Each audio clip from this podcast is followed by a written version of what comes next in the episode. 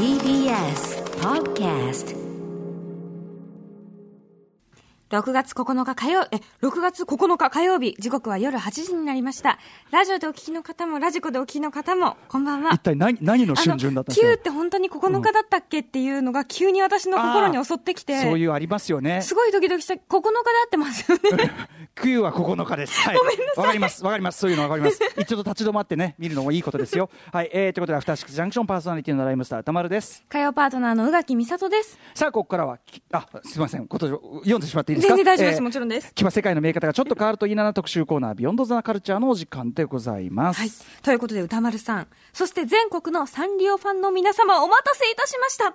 年に一度の総選挙、サンリオキャラクター大賞。ついに本日、第35代目の大賞が決定いたしました。はい、よいしょ。もうすでにね。はい。ということで、今夜はまずその投票結果の発表から始めたいと思います。もう、もう 発表してるんですよね。本日我々がほんな私改めてやるのおかしいでしょ。うん？ということで本日私、宇垣美里と一緒にプレゼンターを務めますのは、アトロクのシンボルキャラクターとしても、日々ご活躍が目覚ましい、歌ちゃんこと歌丸さんです。よろしくお願いしまます。あね、あのー私もね、そのスキンヘッドにサングラスっていうのは、これもう言ってみればキャラクターか。デフォルメしやすいですよね。ええええあのサンリオ入りを目指しながらね、日々精進している次第なんですね。なので私がね、じゃあ、その大役務めさせていただもうすでに夜中的に発表してるんですけどね、あたかもうちが主催しているかのごとく発表させていただくということで、よろしくお願いいたします。いきます。はいということで、世界の可愛いを牽引してきた最強のキャラクターたちの人気ナンバーワンを決めるサンリオキャラクター大賞。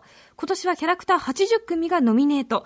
総投票数はおよそ1455万票。これは1455万票ですよ。恐ろしいこ東京都とかのそういう、あの、投票とかよりはるかに多いですからね。地方都市は食えてしまうという感じだと思います、地方都市もそうだし、東京だって人口があそっ1700か万なんだから、投票行くやつならさらに全然ね、減るわけだから、あらまぶっあ。ちぎりですよ、そんな。あらやだ。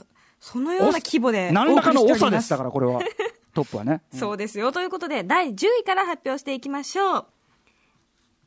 第10位。蝶ネクタイが似合う紳士なペンギン。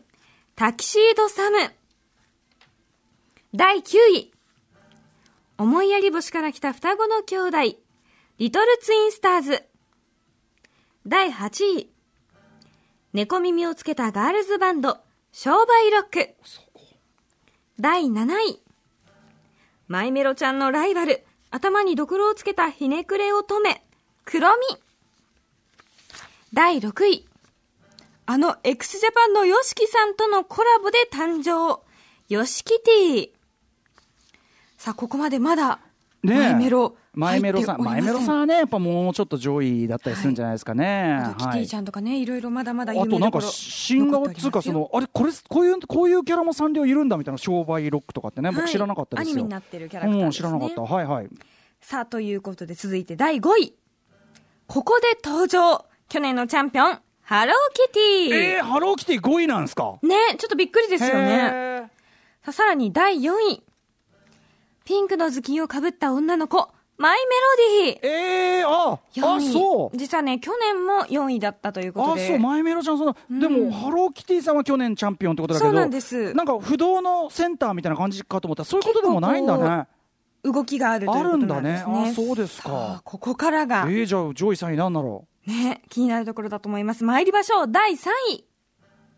ぽっちゃりしてて可愛いワンちゃん、ぽちゃっこ。ぽちゃっこ知ってまうす歌丸さん。僕はもう僕僕は僕は弱者中の弱者なんですから。私、わかんない。ぽちゃっこの巾着袋、あの、給食袋使ってました。へえあそうなんだ。はいはい。続いて第2位。のんびり屋なゴールデンレトリバーの男の子、ポムポムプリン。おおさっきあのね小出生活、松下沙織さんがねポンポンプリンが好きだって言ってたけどまさに。私と誕生日が同じです。同じ。なるほど。総裁と同じそして、栄えある大賞は本日のプレゼンター、番組のシンボルキャラクターでもある歌丸さんより発表していただきましょう。この振りがねなんかちょっとちょっとした。さあということで私の手元にはすでに大賞の名前が書かれた封筒が届いております。あら。ね世の中的にはもうすでに発表されているんですけどね。それと果たして合っているのかどうか。ということで私から発表させていただきます。サンリオキャラクター大賞第35回大賞第1位に輝いたのは？得票数なんと138万7152票。2年ぶり3度目の大賞。シナモロールちゃんです。やっぱシナモロール強し。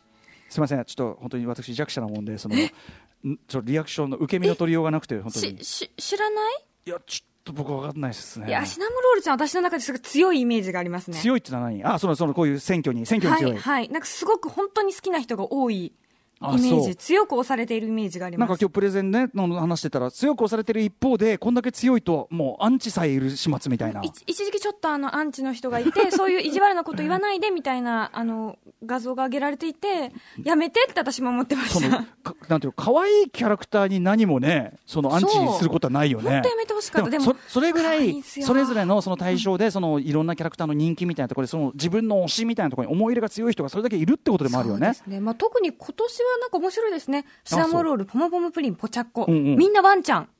みんなオスのワンちゃんという。そうそうそうなんです。男の子かつワンちゃんということで。そういう傾向。しかもこれだから1400万からの投票だからちょっとした気まぐれじゃ1位取れないからね全然ね。そう。ああ。やっぱり強し。でも流れ4位にマイメロディ入ってるから。ということですかね、はい。い、やちょっとでもその並びとかも含めてあそういうもんなんだって私勉強一から勉強させていただいている状態でございます。ということで今夜の特集はこちら第35回サンリオキャラクター大賞発表記念昭和から令和まで日本のキャラクタービジネスを牽引してきたサンリオを大人目線でもっと知って楽しもう特集はい。今や目にしない日はないというくらい様々なコラボをこなすキティちゃん。大人たちの日常にも溶け込み、はたまたその幅は世界の名だたる高級ブランドにも及ぶサンリオのキャラクターたち。今夜は盛り上がりを見せるキャラクター大賞に隠れた知られざる戦略、そしてサンリオはいかにしてこのキャラクタービジネスを成功させたのか。こちらについて大人目線で紐解いてまいりたいと思います。ということで本日のゲストをご紹介いたしましょう。25年来マイメロをこよなく愛し、日々サンリオを取材する若手ライター、沖ありささんです。よろしくお願いします。よろしくお願いします。はい奥さんよろしくお願いしますお願いします今ねあのお話をお電話で伺ってますが今そちらえっとご自宅ですか？はい、自宅です。かわいいな後ろに後ろにねいっぱいマイメロちゃんがいっぱいいる。マイメロちゃんがいっぱいいますよ。はい、ということで、あの宇垣さんと同じくマイメロ推しということなんですかね、これね。そうですね。特にマイメロちゃんが大好きです。ねえはい。ということで、じゃあ、そんな沖さんのご紹介をまずは宇垣さんからお願いします。はい。沖ありささん、1991年、青森県生まれ。大学卒業後、生命保険会社に営業職として入社。その後、編集プロダクションでの経験を経て、現在はウォーカープラスなどで大好きなサンリオを中心に日々エンタメ情報を取材し活躍中。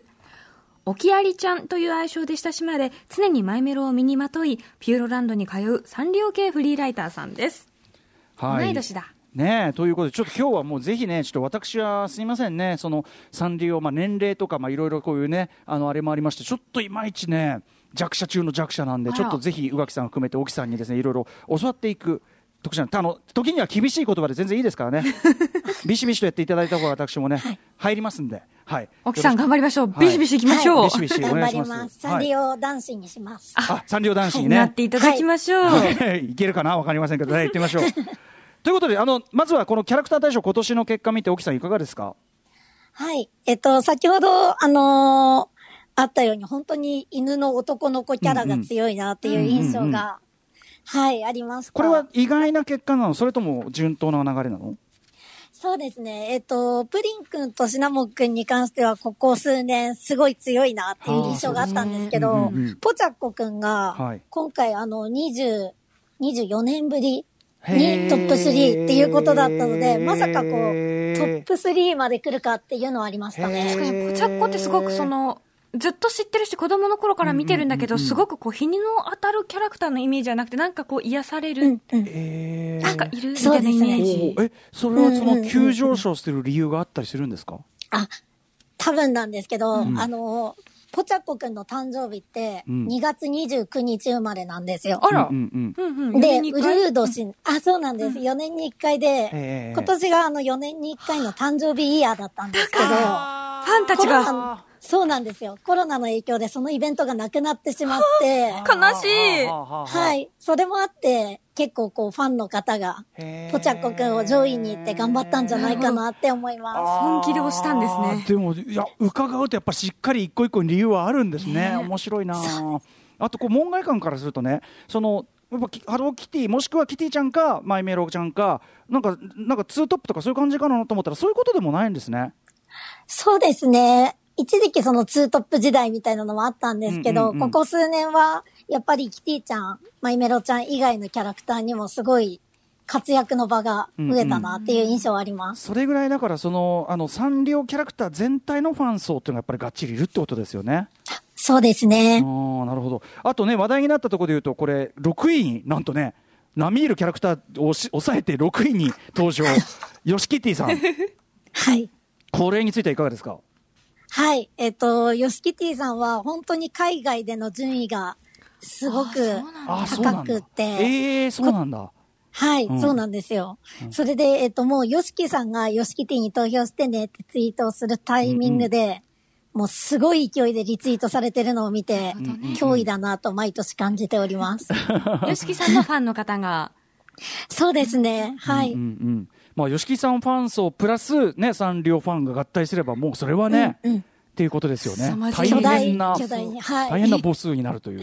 そうです、そうです。恐ろしいなあちなみに、えっと、今回、あれですよね、取材もされたんですよね、沖さんね。あ、そうです。うん、はい対。象。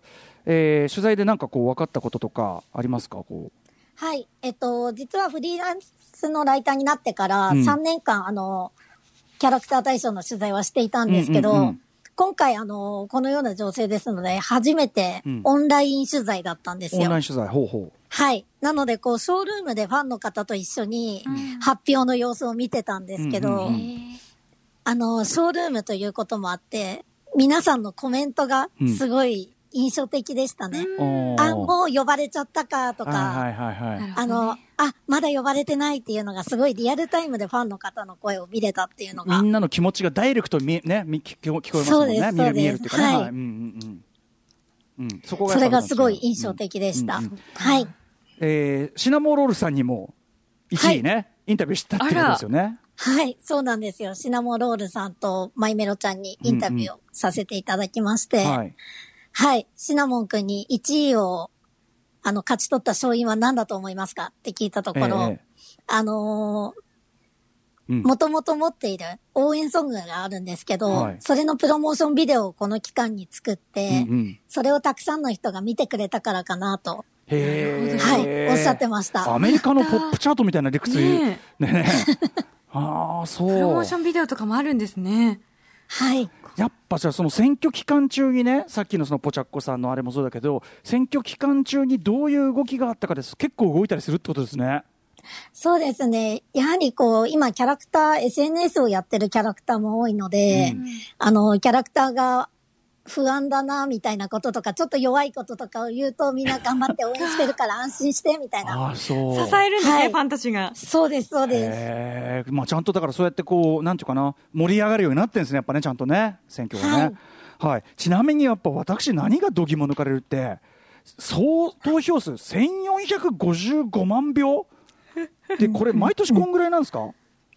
いや、えっとですね、去年が、あの、過去最高って言われておりまして、うん去年が、えっと、2018年の2.4倍の1383万票だったんですよ。で、そっから今年さらにうん。うん。票を伸ばしたので、ごい正直これは私としても、うん。あの、予想外でしたあ、ね。ここまでかってことだ。そうですね。っていうのも、今年結構リアル投票イベントっていう、うんうんいわゆるこうグリーティングをして、うんあの、直接会いに行って投票するみたいなイベントとか、うん。あの、サンリオショップに行って投票するみたいなうん。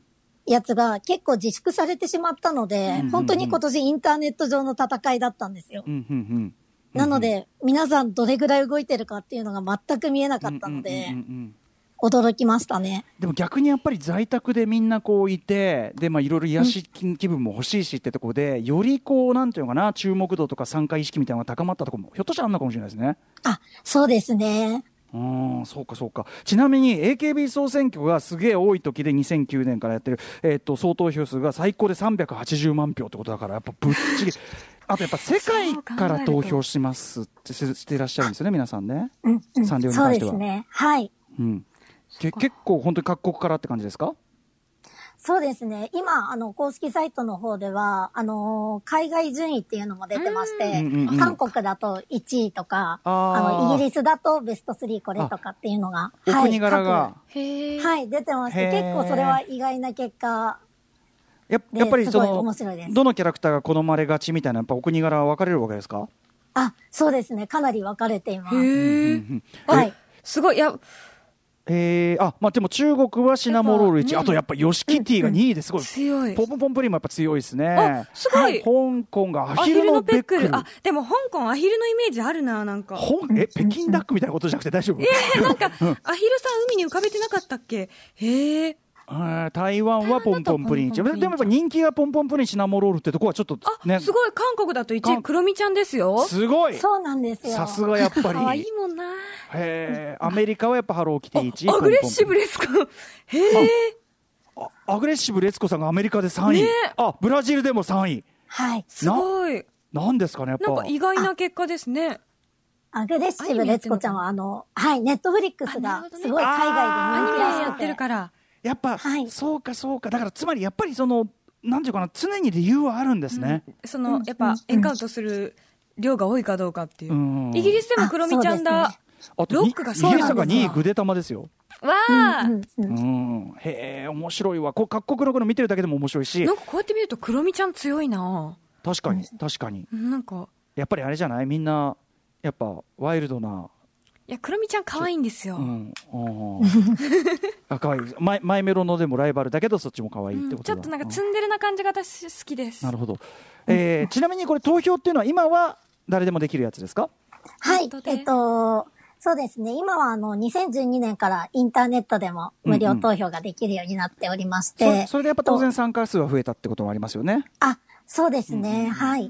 最初までも当初は昔は違ったってことですか？じゃあはい、そうなんですよ。実は、えっと、サンリオキャラクター大賞って、1986年からやっておりまして、うんうんえっと、サンリオの最新情報をお届けする月刊誌のいちご新聞っていうのがあるんですけど、ははいい、そのいちご新聞内の特集の一つとして始まったものです。あそうなんですね、これ、はい。私もねちょっとまた本当また弱者で申し訳ない。いちご新聞初めて手に取った状態なんですけどやっぱりこれあのお好きな方は例えばみんなもう小さい時からこれはもうみんな読んでるっていうもんなんですか？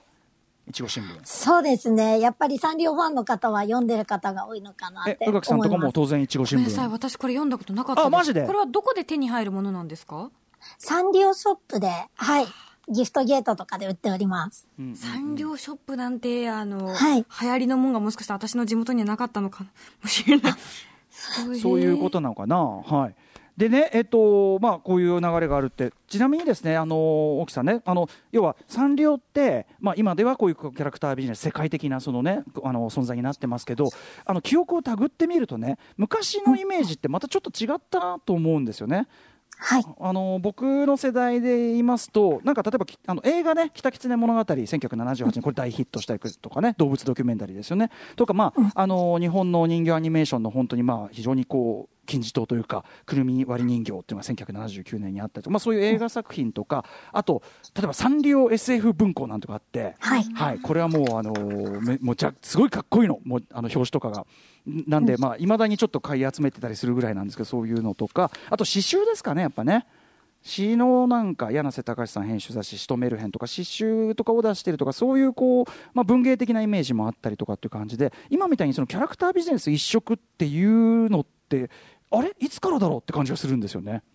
やっぱり途中から変わってきたわけですねじゃあ。あ、そうですね。1975年が、えっと、キティちゃんのデビュー年ですので、うんうんうんはい。あ、74年です、ね。74年はいなので、そこら辺からこう、じわじわとキャラクタービジネスが始まっていったのかなと。うんはいまあ、今日は後ほどね沖さんにじゃあたっぷりそのなんていうかな歴史的にどういうふうに産業が戦略を変えてきたかというあたりも、えー伺っていければと思いますあの要所要所私があの打てば響かないポイントがありますがこれはあの弱者中の弱者ということで本当に申し訳ございませんはい、えー、という感じでいってみましょうかねはい。後半も、あの、お知らせの後も引き続きサンリオについて沖有沙さんに解説していただきます。はい. TBS ラジオアフターシックスジャンクション。はい、えー、パーソナリティの歌丸です。そして火曜パートナーの宇垣美里です。あ。の思わず後ろに流れてる BG にやっぱり目を耳を捉えてしまいました聞いちゃいましたね。えこ これはなんだ？これは。これは誰の曲？真っ赤ななんとかがあってマイメロちゃんの曲ですね。これマイメロちゃんの曲なんだ、なるほどなるほど。ついつい耳を捉えてしまいましたがはい。ということでいってみましょう。今夜は第35回サンリオキャラクター大賞発表記念。昭和から令和まで日本のキャラクタービジネスを牽引してきたサンリオ大人目線でもっと知って楽しもう特集と題しまして、えー、沖有ちゃんことライターの沖有沙さんに、えー、解説していただく特集となっております、えー、改めてよろしくお願いします。よろしくおよろし願いします。くお願いします。さあ。はい、今夜は前編後編に分かれてお話を伺っていきます。前半は長年のサンリオ人気を支えるサンリオキャラクター大賞の歩みについて、後半はサンリオがキャラクタービジネスを牽引し続けているその訳、つまり可愛いだけじゃないアキンドとしての一面をどちらも大人目線で掘り下げていきたいと思います。さあということで早速前半行ってみましょう昭和から令和まで時代の映し鏡として機能し続けるサンリオキャラクター大賞の歩み。おあのね曲のね BG の圧が強いんですけどね。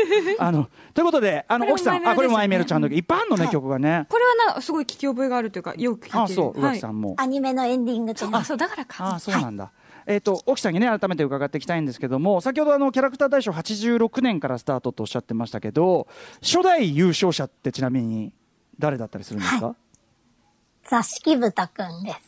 わかんない。座敷豚？えこれ今も、はい今もいるキャラクターなんですか？はい、今もいます。座敷豚って名前だけ聞くと完全に水木水木しげるさん領域っていうか ねちょっと日本の家屋にいそうな。ね妖怪じゃないのって感じがしちゃいますけど。座敷豚。へえ、はい。そうなんだ。そんなのから始まってる。毎年じゃあ結構変動はするんですねこれね。そうですね。はい。そんな感じで。うん。えでえっとちなみにじゃあそのキティちゃんマイメロちゃんとかそのあたりっていうのがまあ主力主力というかねキャラクターになってます。そのあたりが定着してきたっていうのはいつ頃って感じですか？はい。えっと、キティちゃんがすごい人気出た頃っていうのは、やっぱりあの90年代に入ってから。結構後になだってキティちゃんって74年っておっしゃってましたよね最初そうです、そうです。結構はい後。になってからってことなんだ、そうなんですよ。95年の第10回大会で初めてトップ4に、はい。えートップ5に入って4位でした。はい。あのーはいそうか、まあ、僕もキティちゃん子供あの74年の肌なんでキャラクターとしては知っていたけど、そんなにじゃあ爆発的人気じゃなかったわけですね最初は、そうですね。えっと、以前あの、現在デザイナーをやってらっしゃる、あの、山内優子さんの、あの、インタビュー記事を見たときに、うん。キティちゃんってこう、お口がなかったりうん。するので、ちょっと冷たい印象があった。そうなんですよ確かに表情があえてのね今はその、うんはい。それのおかげでなんかいろいろこう汎用性があるというのかな。幅が広いですけどね。うん。感じが確かにそうです。ねするんだけど確かに言われてみれば無表情っていうか笑顔とかになれるわけじゃないですからね。そっか。と言われてたんですね。冷たい感じがするというふうに言われてた、はい。そうなんですよ。それがなぜ90年代になって、確かに私がちっちゃい頃もすごいハローキティ有名というか人気だったイメージがありますもん。うん。うんなんでなんだろう？はい。えっと、一つは、その山口さんが結構いろんなデザインをやるようになって、キティといえば赤いリボンっていうだけじゃなくて、ん。あの、私が幼稚園の頃とかってもう頭にお花とかつけたキティちゃんとか、うんうん。いろんなデザインのうんうん。ものが発売されたんですようんね。で、それにプラスして、96年頃に女子高生、コギャルって呼ばれてる女子高生たちの間うんでうん、ハローキティブームが起きたんですよ。これちなみに横にいるライムスターマネージャー幼いさんはもうドンピシャ世代らしく首がもげるほどうなずいてます、うん、へーギャル小ギャルの人たちが。小ギャルの中でそういうブームが起きたと、うんうん。そうなんですよね。なので、なんかこう、子供、子供のものっていうだけじゃなくて、あの、女子高生とか、大人が持ってても可愛いものとか。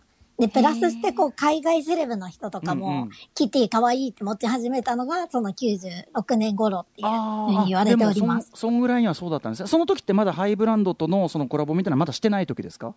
あ、そうですね。少なかったと思います。あはい。そうか僕としてはだからそのねあのいつの間にかハイブランドがキティちゃんとかそういうのをやるようになってセレブが持つようになってっていうところであそんな人気のあり方みたいなに認識したんですけどじゃあ最初はそれこそあの日本のそういう女子高生たちの可愛いブームっていうかそういうところが基盤を作ったってことなんですね。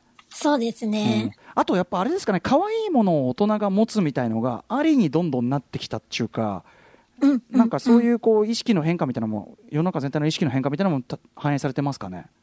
あ、そうですね。すごい思うのが、あの、昔ってサンリオショップに置いてるものとかって言っても、うんうんあの、幼稚園児向けのうんものとか文房具とかが多かった一方で、うんうん今って当たり前のように印鑑ケースとか、あはいはいあの、大人の OL が使うようなうんありますね。ものとかが多いんですよ。うんはい。それで、多分96、96年のそのコギャルブームの時とかも、うんうんあの、キラキラしたスワロフスキーのう、んうん。こう、グッズとか、うん大人が持ってておかしくないグッズっていうのも展開されたっていうのがあります。うんこれだからある意味そのポップカルチャー全体にもちょっとシンクロする話っていうか、うん。まあ、この場合は可愛いキティちゃんサンリオキャラクターだけどでもガンダムだとかさわかんないスター・ウォーズだとかさ、うん。そのが、まあ、大人になっても全然その時代大人用グッズにそういうものがありますよみたいなのって全体としてなんかそういうこうムーブに90年代以降特になってきたっていうのもあるかもしれないですよねやっぱね。そうですね。大人も楽しんでいいみたいな。大人も、はい大人も押していい燃え狂っていい、はい。大人も可愛いのを持っていいというね可愛かったり、まあ、そういうなんか部活だったら子供向けと言われたようなものを持っていい感じになってきたという流れがあるっていうことですかね、はい、これはそのサンリオさん的には会社的には意図的にそっちに舵を切ったっていうことですかね。うん。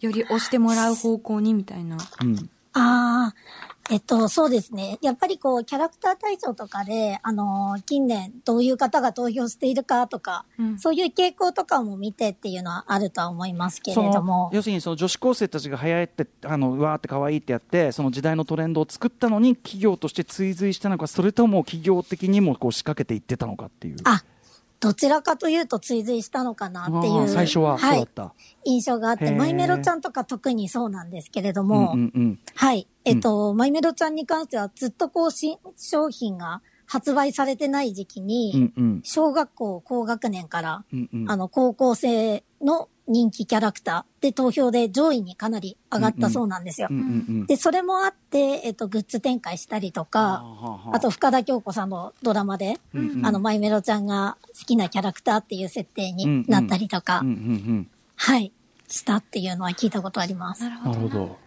そうなると例えばそのサンリオさん的にはってことはねこう今人気があるものについこうやってこう、えー、とビジネスを拡大していく一方でじゃあうちがこう他のキャラクターもこうやってやってこう押してもらえる感じでこう人気を盛り上げていけばさらにビジネス拡大っていう、まあ、じ実際今そうなってるわけですけど、あのそういう感じでその他のキャラクターもじゃあ盛り上げるぞみたいなこう動きにも当然なっていったって感じですかね。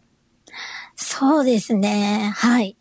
うん。なんか、やっぱその、こう盛り上げたいキャラクターっていうのは、うん。あの、例えば、なん、デビュー何周年とか、あーなるほど。45周年とかの、うん。はい、アニバーサリーイヤーとかはかなり盛り上がるような仕掛けはされているのかなって思います。そうやっ。て例えばね、こうサンリオさん的にこうやっていろいろ盛り上げようとしてもいまいち結局頑張ったけど盛り上がらずみたいなキャラクターもやっぱいっぱい今現状でその総選挙に参加してる人以外も実はいるったりするんですか？おそらくそうですね。いなくはないと思うんですけど、うんうんというのも、やっぱりあの、84年生まれとあ、74年生まれ、75年生まれってめちゃくちゃ多かったんですよ。ああ、キャラクター自体が。ね人数がね。はいそうかそうか。あそうですはい。はいもう同期が多い。んだ。はい、多かった要するにので、国民としての人数ね。要するに人口はそうなんですよね。はい。はい。うん。なので、今年とかももう、45周年、30周年、うん。5周年、10周年とかって入れたら9、9キャラクター。あと、みんなが知ってるようなキャラクターでもいたぐらいなので、うんうんうんもう激戦な時とかは、そうですね。大変だ。うんうん。爆発的っていうのはちょっと難しいかもしれないです。でも一方ではそういうこう、まあ、あのキティちゃんマイメロもそうだし,、まあ、しあの上位のねシナモロールもポンポンプリンもポチャッコもなんかこうなんていうの？普遍性っていうか、うんあの時代を超えても生き残っていきそうなキャラがいる一方で今のサンリオのいろんなキャラクターの中には割とこうなんていうのこう僕から見るとねこうえこんなのもありなの？みたいななんかちょっと変化球キャラもとかもいっぱいいるじゃないですか。だから、そうそういうのもいろんな方向からこうなんていうの？盛り上げの作戦みたいのをこうサンリオ的に打ってきたりっていうのはしてるんですかね？あ、そうですね。結構面白い売り方っていうのはされていて、うんうん。例えば、えっと、今年13位を取ったコギミュンっていうキャラクターがいるんですけど、うんうん、13位、はい。うんコギミュンっていうのが、うん。えっと、小麦粉の妖精なんですよ。で、この子に関しては、グッズが発売されるよりも前うに、ん、LINE ライブをやってました。へえ。LINE ライブ、はい。キャラクターが。はい。そうです、そうです。うん LINE ライブで、動きが可愛いっていうので話題になって、ううんうん。でそこから、はい、人気が出ていって、去年ですね、うん初めてあの、グッズが売られることになったんですよ。うんうんうん。その際に、あの、コギミューが、あの、グッズ売れなかったらもうサンリオショップに置いてもらえなくなるって言われたって。絶対買わなきゃ。つうかちょちょっとライブアイドル的っていうかね。そうそうそう、そうなんです。なのでもう応援しなきゃっていう気持ちにうんなっちゃいますよね。物がないうちにキャラクター自身はいたってことなんですね、じゃあ。そうです。LINE ライブと、あと LINE スタンプとかはありました。うんだからその実際のね物の商品をその生産ラインに載せるって結構なビジネスだから。要するにそういうところでひょっとしたらサンリオさん的には今そういう形で地下アイドルよろしくちょっとこうなんていうかなあのお試しじゃないけど二軍じゃないけど、そういう感じの動きもあったりするってことですか？あ、そうです。へえでそこで例えば国民は勝ち勝ち残ってきたってことですかね？はいということは逆に言えばね勝ち残ってこれない人もいる。そうですね。夢のないどうなんでしょう？すいませんでちょっと夢のない話 あのそれを聞けとものすごく強く台本で指示されてて、でもはいいえいえすごく大丈夫なんて言うんでしょう。今、今的な売り方を、そうんうんのキャラクターにもしているっていうことなんですね。そうですね。そういったその、なんて言うんでしょう。ある種、地下アイドルっぽいって言ったらいいんでしょうか？そういうキャラクターっていうのは他にもいたりするんですか？あ、そうですね。えっと、ウィッシュミーメルちゃんっていうキャラクターがいて。はい。ウィッシュミーメルちゃんは2010年に生まれたキャラクターなんですけど、うんはい。フランスからやってきたうさぎの女の子なんですけど、んこの子に関しては最初サンリオピューロランドでアルバイトをしておりました。そんな、あの、し篠田麻里子さんみたいな、最初は、最初は劇場でバイトしてたみたいな、そういうストーリーがあるの？そうです。で、ベルの頑張る日記っていうのが、YouTube とかで公開されていて、はい。レジ打ちをしたり、お掃除したり、それ着ぐるみの状態でってことですか？あ、そうですね、ライブキャラクターの、はい、はい。状態で。これ、そうなんです。すちょすみません、ちょっと聞き方がえげつなくならないように聞きますけど、それぞれのそのキャラクターに、やっぱりブレイン的なのっていうか、こういうストーリーだとか、こういう、こう、あれだみたいなのを、背やっぱ景がね背景を作ってる。で、こうトライしてるっていうスタッフチームがやっぱいらっしゃるってことですよね、それはね。あ、そうですね。うんでだからまさに僕がそのねあのマリコさんあの篠原マリコさんかよって言った突っ込んだような そういうストーリーをこうキャラでもやってみたら面白いんじゃないかみたいなそういう試みってことでもありますよねこのあ、そうですね。シはい。ュニメルさん、面白いね。すごい。あと、サンリオといえばですね、もう一つキャラクタービジネスと、えーサンリオピューロランドというね、んうんえーエンタメ施設がありますけど、これもね、あの、僕の記憶をたぐってみると、今めちゃめちゃ調子いいっていうのはね、聞きますけど今、すごい人気、うん友達もいよく行ってます。でも同時にね、記憶をたぐってみると、あれ？っていう、なんか、観光鳥泣いてるみたいな話ってなかったっけ？みたいな。すごい空いてるみたいなイメージそうそうそう、もありました。そういう時代もあったじゃないですか。これもやっぱ時代によってちょっと変遷があるわけですね。そうですね。かなりあると思っていてピューロラン、ドあの、私が学生の時も正直、うんあ、の、まあ、土日に行っても、あの、十分楽しめる感じうんの時期もありました。混んでなかった。へえ。うんうんうんはいとえっ、と、もうピューロランド、そもそもでできたのは、ごめんなさい、できたのは何年ですか？1990 90年ですね。1990年にできた。はい。そんな昔できた当時からのは人気はどうだったんですかね。まあ90年だからちょうど要するにキティマイメロブレイク期ではありますよね。はい。えっと、最初、初年度は183万人うんうん。が訪れたんですけれども、そこからこう、どんどん落ち込んでいって、2013年3月にはうんうん、115万人で5億円の赤字。うわーはいうんうんうんあでうんうんはい。そうですね。それぐらいまで落ち込んでいた時期もあります。うんうんでもそこから今すごく回復してるということですよね。はい。V 字回復。V 字回復で、えー、と今や1000 2018年が196万人ということですごくないですか？たった5年で、ねなんでこのあの史上その最高記録まで回復しちゃうのかこれ何があったんですか？そう、これなんで？そうですね。えっと、館長の、あの、小牧彩さんが、うん。あのー就任したっていうのも大きいと思うんですけど、うんうん。本当にこう、今一度サンリオピューロランドの良さは何かっていうのをスタッフ一人一人にコミュニケーションをとって、うんうん。じゃあやってみようっていう精神でいろいろやったっていうのは聞いたことがあります。うんうん。手こ入れをしたんですかね。でうん。うんそうですね。うんうん。で、ユーザーとして言ってても思ったのが、うんうんあの、すごいこう、子供が遊ぶ場所でしょっていうイメージをみんな持ってたと思うんですけど、はい。はいはい今ってすごいもう、好きなキャラクターに会いに行ける場所なんですよね。あ、うんうん。会いに行けるアイドルならぬ写会いに行け真を撮りに行ってるイメージ。あ、そうなんですよ。まさにそうでうん、あの、グリーティングとかも、普通のこう、キャラクターと写真を撮りますとかっていうと、うん。あの、はい、チーズの瞬間だけじゃないですか。うんうんなんですけど、ピューロランドに行くと、うん。こう、あ、久しぶりみたいな、何気ないやりとりのところからずっと連射してくれるんですね。うわーそれは嬉しいじ。ゃあ、そうか、もう物言わぬ、もう手だけ振るだけの、こう、ジェスチャーだけのあれじゃなくて、ちゃんと文字通りキャラクターとして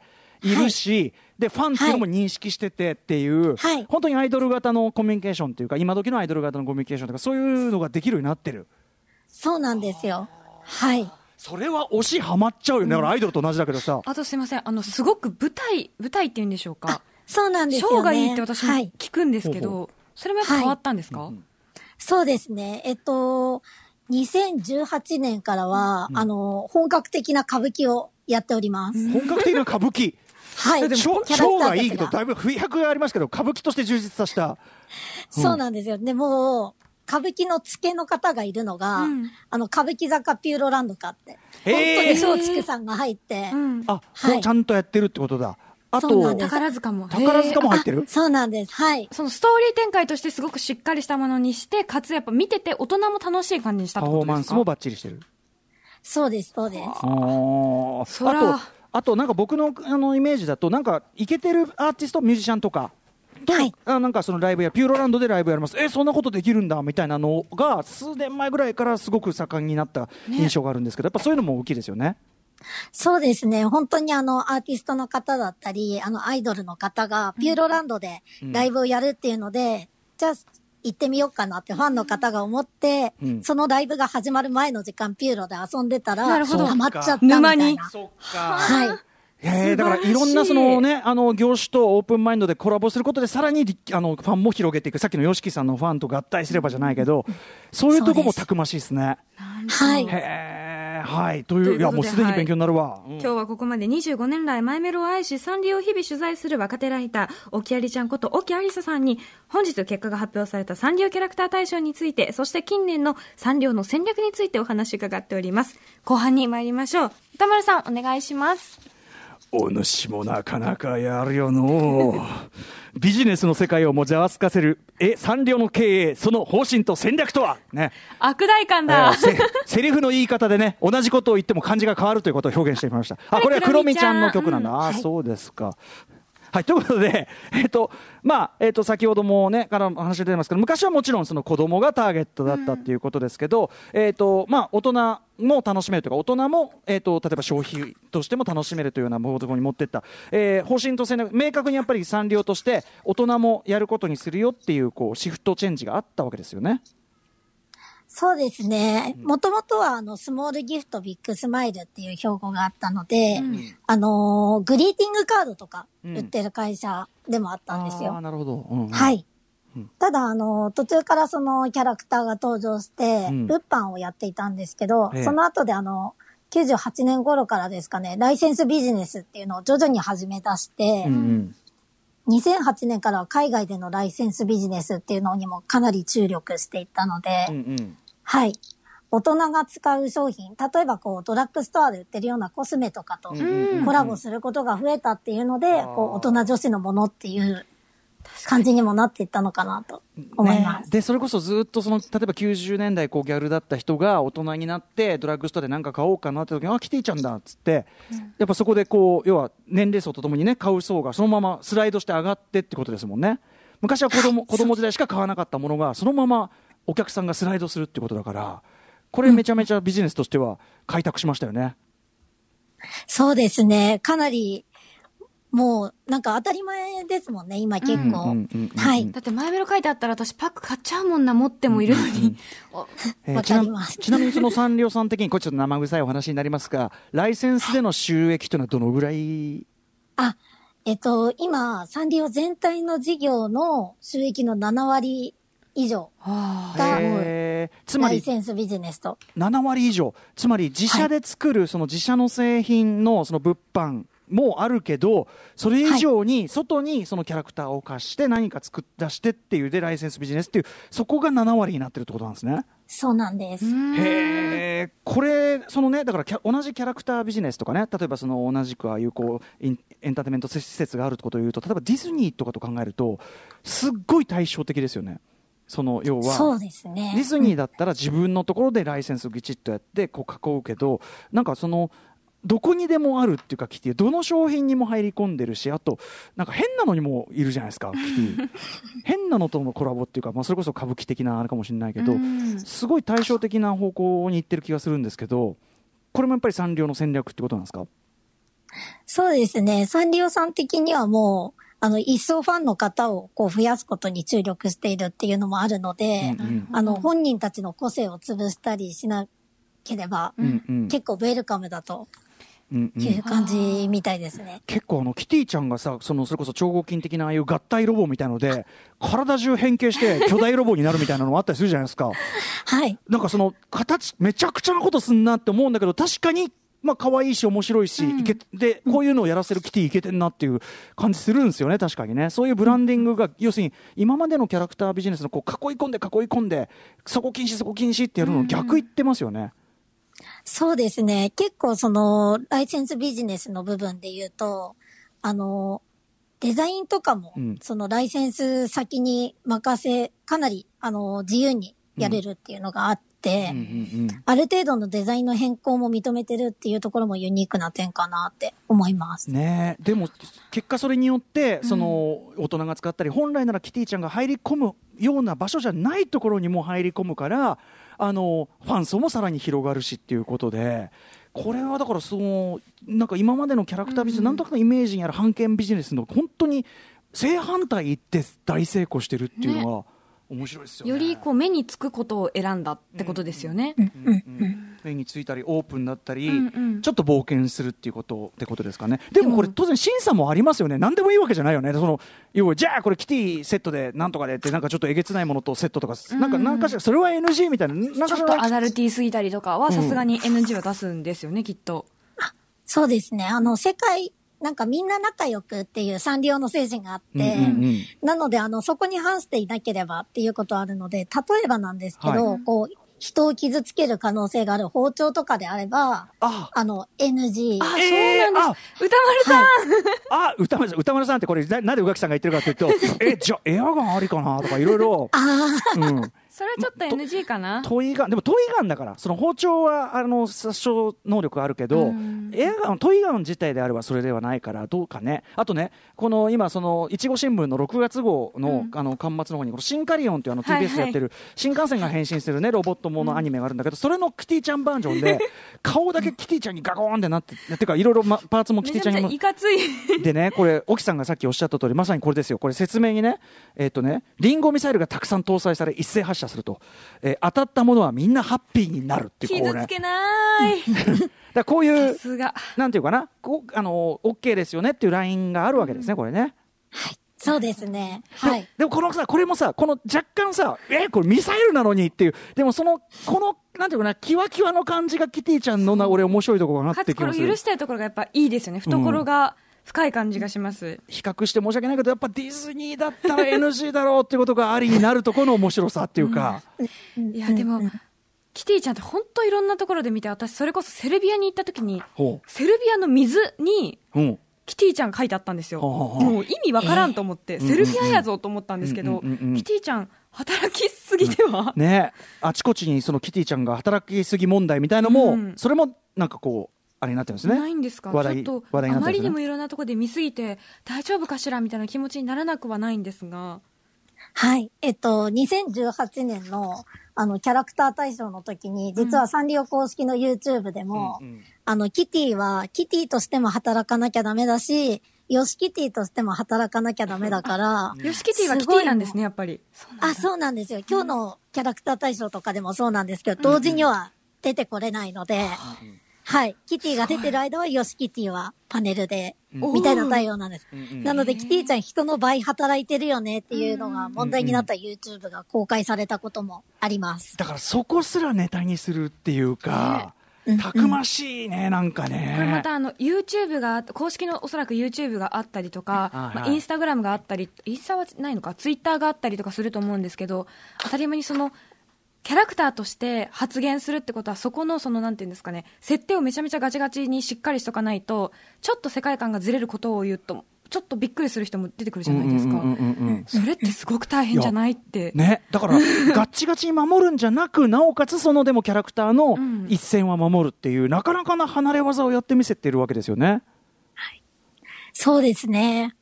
本当になんか、キティちゃんこんなこと言うんだって意外な時にびっくりすることもありますし、うんうん。でもなんか根本は変わらないというか、うんうんうん。そういうところがすごい魅力かなと思います。うん。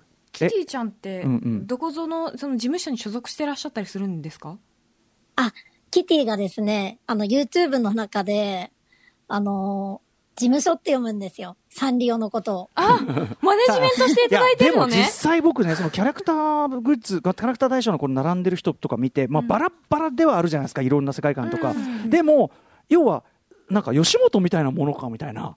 その、うん、なんかその根底にあるなんていうか思想みたいなものはそうそうそうそう。笑わしたいとかそういう意味でのそうそうそう。一致しててって考えるとっていうんで、だから芸能事務所見てたなってまさに思ってたところなんですけど、それは本人が言ってるんですね、キティが。なるほどねそうです。本人が、あの、今度事務所の仲間ともコラボしようかなとかって言うんですよ。はい。生きてるみたいですねだ非常にやっぱその生きた、まあ生きてるんだよな。だからその、うんうん本当にあのアイドルっていうのがさ、あの、あの生きているそのあのアイドルのあり方とか、うんみたいなものをキャラクターでもこれいけるっていうか、まあちょっと2.5次元的っていうか、まあ2.5次元って言うと普通テニプリとかを指すけど、こっちサイド、要するに2次元から、この3次元にちょっとこそう。立ち上がってくる感じも2.5としてありにしてるっていうか、なんかキャラクターってどうしてもその絵柄だけかなって思うんですけどそこにすごく性格が見えるというか、うんうんうんうん。性格とか思想とかパーソナリティだねまさにね。そうそうそうそう。っていう感じがすごいしますね、だからこそ押せるんだろうな。押しちゃいますね、そうなるとね。うん、で押せる押しあとその押しちゃうしそのサンリオ側もその押し方にいろんなやり方を仕掛けやすいじゃない、うん。ね、仕掛けるとかすいませんねいやらしい言い方してねこれね。いえいえ。うん。まあ、一人のねひある種生きてる何かだと思うと。いやでもこのさ仕掛けるって言い方もちょっと許されるよね。だからそのアイドルだって考えるならば、うんうんうんうん。だからそれさえ許容するたくましさ強さ幅っていうのがサンリオの今のサンリオの強さってことなんですかね、これ見れば見るほどもっとパーソナリティ出てくるでしょうね。うん。たまりさん、どうですか？ん？推し見つかりました？え？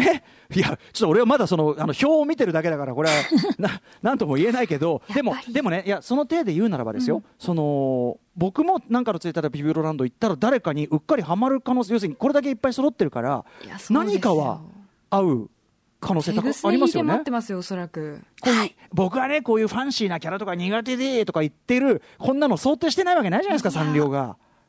いるって絶対いるって。それこそだってマイメロちゃんなんてねそのすごい可愛らしい見た目なんですけど、ええ。時々すごくこう、重い一言言ったりするじゃないですか、まあまさに宇垣さん、そこにね、すごい好きなの。ね。え、あのさ、沖さん、僕になんかコンシェルジュしてくださいよ。なんかこ、歌丸さんなんかこの辺りがいいんじゃないの？みたいな。えー、どうでしょうね。あのーもうシナモンくんとかは、それこそ、ん？あの、誰のこともこう、うんシナモロールくんとか。シナモロールか。1位の、はい。うん。はい。もう誰のことでもこう、無償の愛で、うん。うん。優しく包んでくれるタイプのグリーティングをするので、あ癒されあそういいしかもそういう感じなんだ。はちょっと身長が低いんですよ、うん他のキャラクターよりも。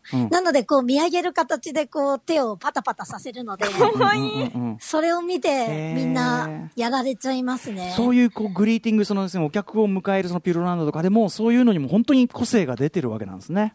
そうですね。例えば、こう、クロミちゃんだと、マイメロディの公式ライバルっていうこともあって、私がマイメロディのグッズをつけていくと、うん。あの、めちゃくちゃ塩対応されます。それも可愛いですね。いいなだってそれぞれに変えてくれてるってことでしょ？対応を。ちゃんと見て。そうなんですよ。いや、すごいよね。だから、きめ細かいってことということですもんね、それはね。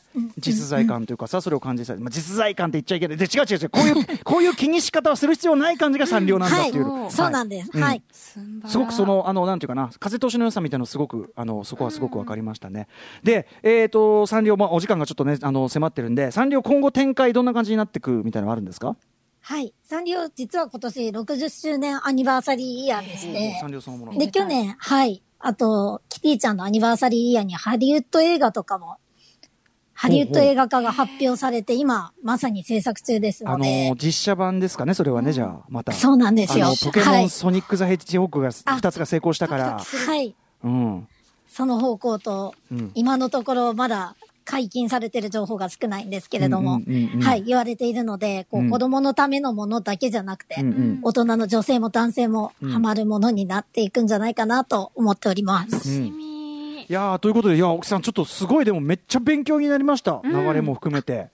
ありがとうございなんます。かちょっとそのやっぱ好きになった。ね、あ、ね、もともと好きな人はますますね、宇垣さんあれだし、なんかそういうこう、産業という企業のなんていうのかな、姿勢そのものに俺はすごいイケてるものを感じました。うんはい。えー、ということで、奥さん、えっ、と、最後にお知らせ音などありますでしょうか？